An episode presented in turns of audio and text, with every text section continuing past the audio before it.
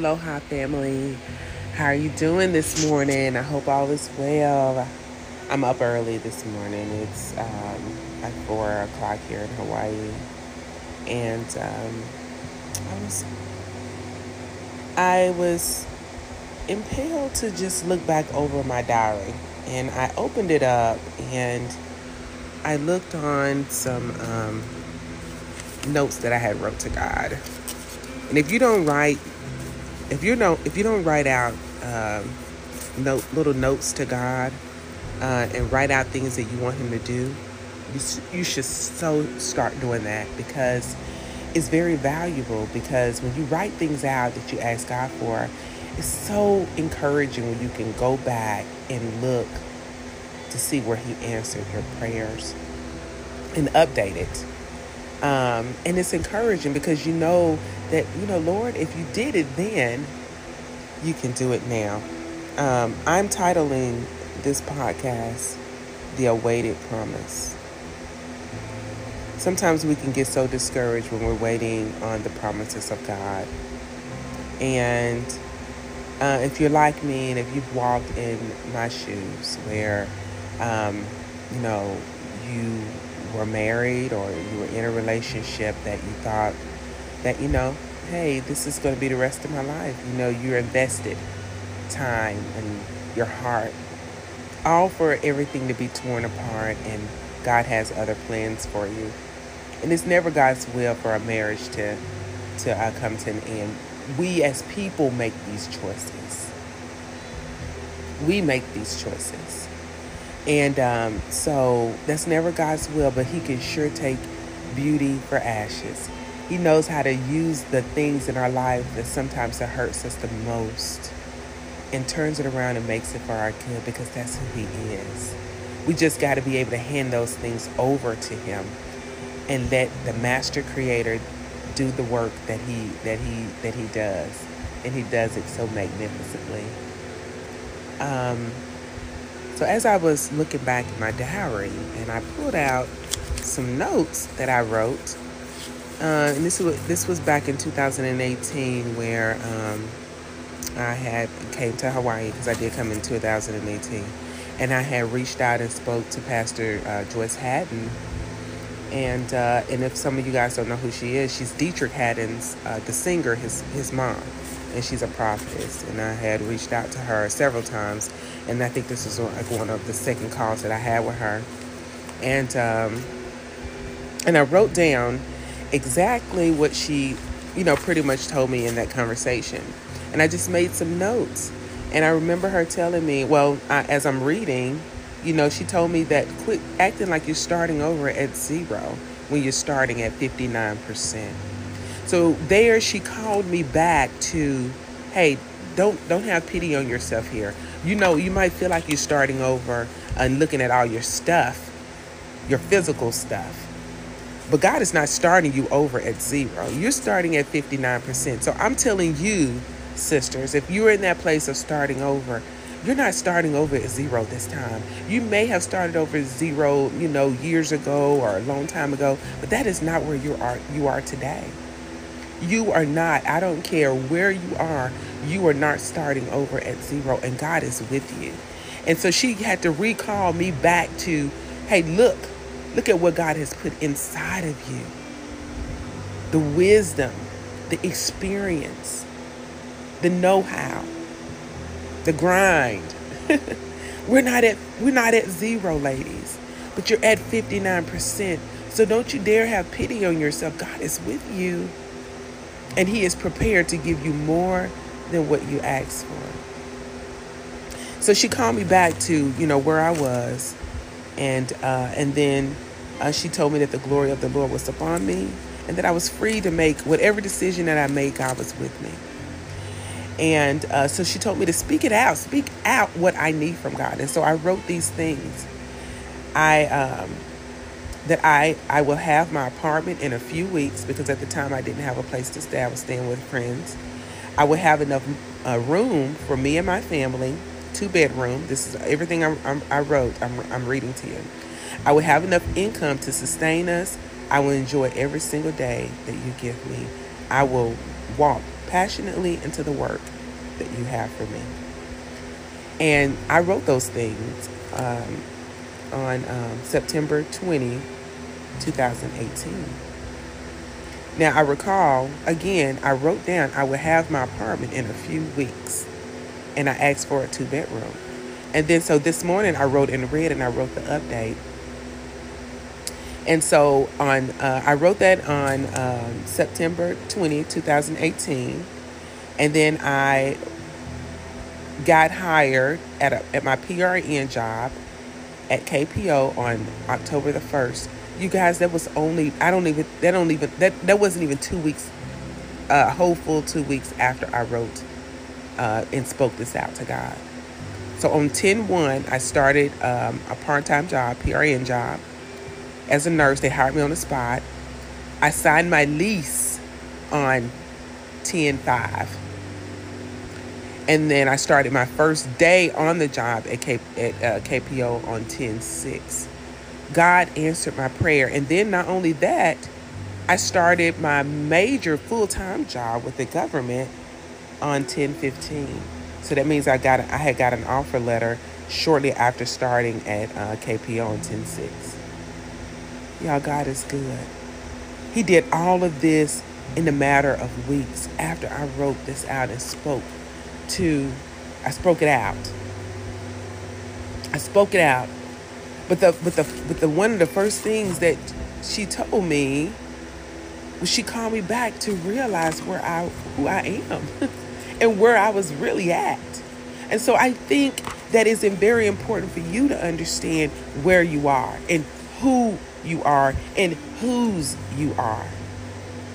We got to understand that from the beginning and from the base of wherever you are because see the enemy will want you to forget about those things he wants you to forget about who you are and whose you are. You are not in this alone. God is with you. Abraham, Sarah, they waited for their promise. God gave them a word. I was walking on the word then. That's why I was here in Hawaii, walking out on the word. Quit three jobs to come here on a tentative job offer. Didn't know when I was going to start. But God delivered. And I and I tell you when you walk out on his word, he will deliver. He will deliver. He's going to do that because he cannot lie. Faith is what moves him. And it was my faith in him to reach out to people of faith so I could keep myself in the word of God and in the promises of God. So you have to keep yourself encouraged and surround yourself with people of faith that's going to keep you encouraged and that will help you help you to recall who you are and whose you are and where you really are in this situation. Because you're not at zero and you're not starting over at zero. And my sisters you're certainly not alone. God is with you. There are people that are going through the same situation that you're going through and and and, and i did and i'm still walking this I'm still walking out the promises of God. I still have to have faith and believe Him to complete me, complete for you know, uh, you know, make an end to it all. And let me tell you, God has restored me immensely. Everything that I wrote on that piece of paper, God is doing in my life today. He's did it for me. And so as I was looking back and I'm in, and I'm encouraged, I'm like, Lord, you did that.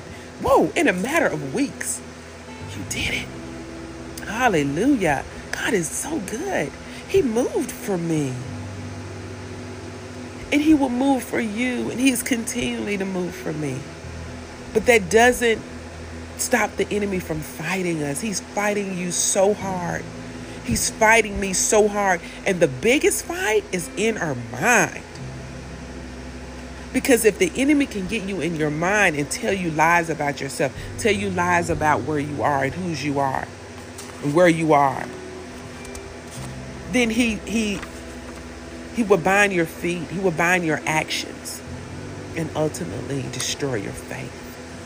Because see, he can never take away the promises of God. He can never do that. He can never do it for the children of Israel either. They did those that first generation they didn't make it to the promised land. They did not make it because the promised land didn't exist. They didn't make it because they lost their faith. They didn't make it because they lost. Uh, they, they they they fell weak on the journey. They didn't make it because they they accepted the temporary gratification. They didn't make it because they took what the enemy offered them when they were dry and they were thirsty and they were at a deficit in their spirit. They were a deficit in the things that, that they know that they need and they were used to having.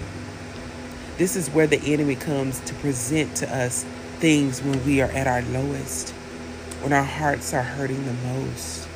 He comes and offers you something. But he can never offer you complete restoration because he doesn't have that to offer.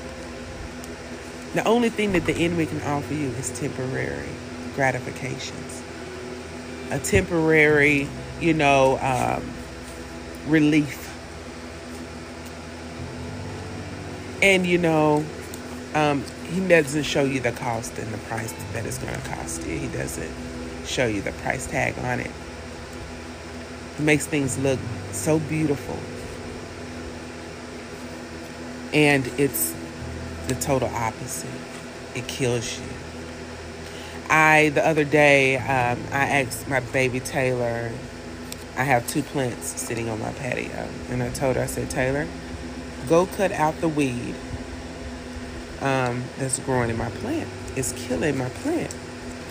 And she's like, Mom, come, you got to help me. I was like, No, you'll see the weed. Just cut out the weed. And so I wanted to trust her to, you know, go cut out the weed. And so she um she went upstairs and uh, she she got the scissors and well, she was she was she was cu- she was cutting something and then she comes back down. She said, "Mom, mom, there's flowers growing out of your plant." And I said, "No, Taylor, that's the one. That's the weed. That's the weed." And so she went back up and um, she cut out the weed. And then um, I came back up to look at my plants. And I had a perfectly good plant on the right. And then I had the plant that had the weed on the left. Well, she didn't know. And uh, she cut my good plant. And I saw a lot of the dead leaves just just laying on the on the floor over there. And I and she felt bad about it. And I was like, Taylor, it's okay. It's all right. You know, I know you didn't know, and I know it was a learning experience, but I wanted to show her that I trusted her. But to get on to my, my point of view is I looked at the plant that had the weed and how she was so excited to tell me that there were flowers growing out of my plant and and I had to tell her, you know, baby, that's those are not flowers, it's a weed, and it was killing my plant. And that and it and it made me it was a great symbolization of what sin does to something beautiful and how it presents itself. Because my baby, when she automatically looked at it, was like, hey, it's flowers. Hey, it's flowers, mom. And she was excited about it. And that's what the enemy does to us with sin it doesn't look bad. It can maybe even um, look to attempt to beautify, uh, you know, uh, your situation. like it's it, this is good for me. You know, this this goes great with me. But yet it's killing you. It's killing off everything around it. And if you don't uproot this sin out of there, it's going to kill it off completely. And that's what sin does in our life. The enemy presents it so nicely, like it's a part of. And and and and, and this weed, although it had grown pretty big, because I'm I'm I'm, I'm not great. I don't have a green thumb over here. but it started inside the soil. It was in the root somewhere. It rooted somewhere. I did not plant it purposely. It took root. Why how does how does it just take root like that and start growing out of a nice plant. My other plant wasn't growing it. So, what happened to this soil that it, it gave uh, n- nutrients to something so bad? And so, this is where we have got to be careful in our walk with God that we don't um, nurture or or or you know give life to sin. Whatever it was that went into the soil of my plant was small. Maybe even micro small. I don't know. But something happened in that soil that didn't happen in my other plant. And these are the same same type of plants. Same type. So we got to make sure that we are guarding our lives to where we don't let sin take root in it and kill off everything else. We got to make sure that we stay faithful to the promises of God. And no matter how long it may take for God to to uh, fulfill His promise, we got to keep sin and the offering from the enemy of sin in that in this place of waiting. Um, we got to keep that out, and we cannot allow ourselves to get discouraged. So just like myself, sisters, like I was able to turn back, and I hope you're writing in a journal. I hope you're writing down everything, and I and I know sometimes that could be hard to do when you're in the thick of it, but writing helps you know to get out those emotions. Um, but you need to write down. So as God is restoring you, you can flip back through those pages and, and read some things. Um, but but I encourage you to, uh, if you have not been writing down, but think back where God has answered some prayers for you, and let those things in those times encourage you. Read in the Bible where God made some promises, and He and He fulfilled those promises because He loves you. And like any good father, he wants to give you that expected end. And sisters, I, I think it's, um, I don't want to run over my time, but I just wanted to encourage you that no matter how long it takes, you wait. And you wait well. I love you. Until the next time, Mahalo.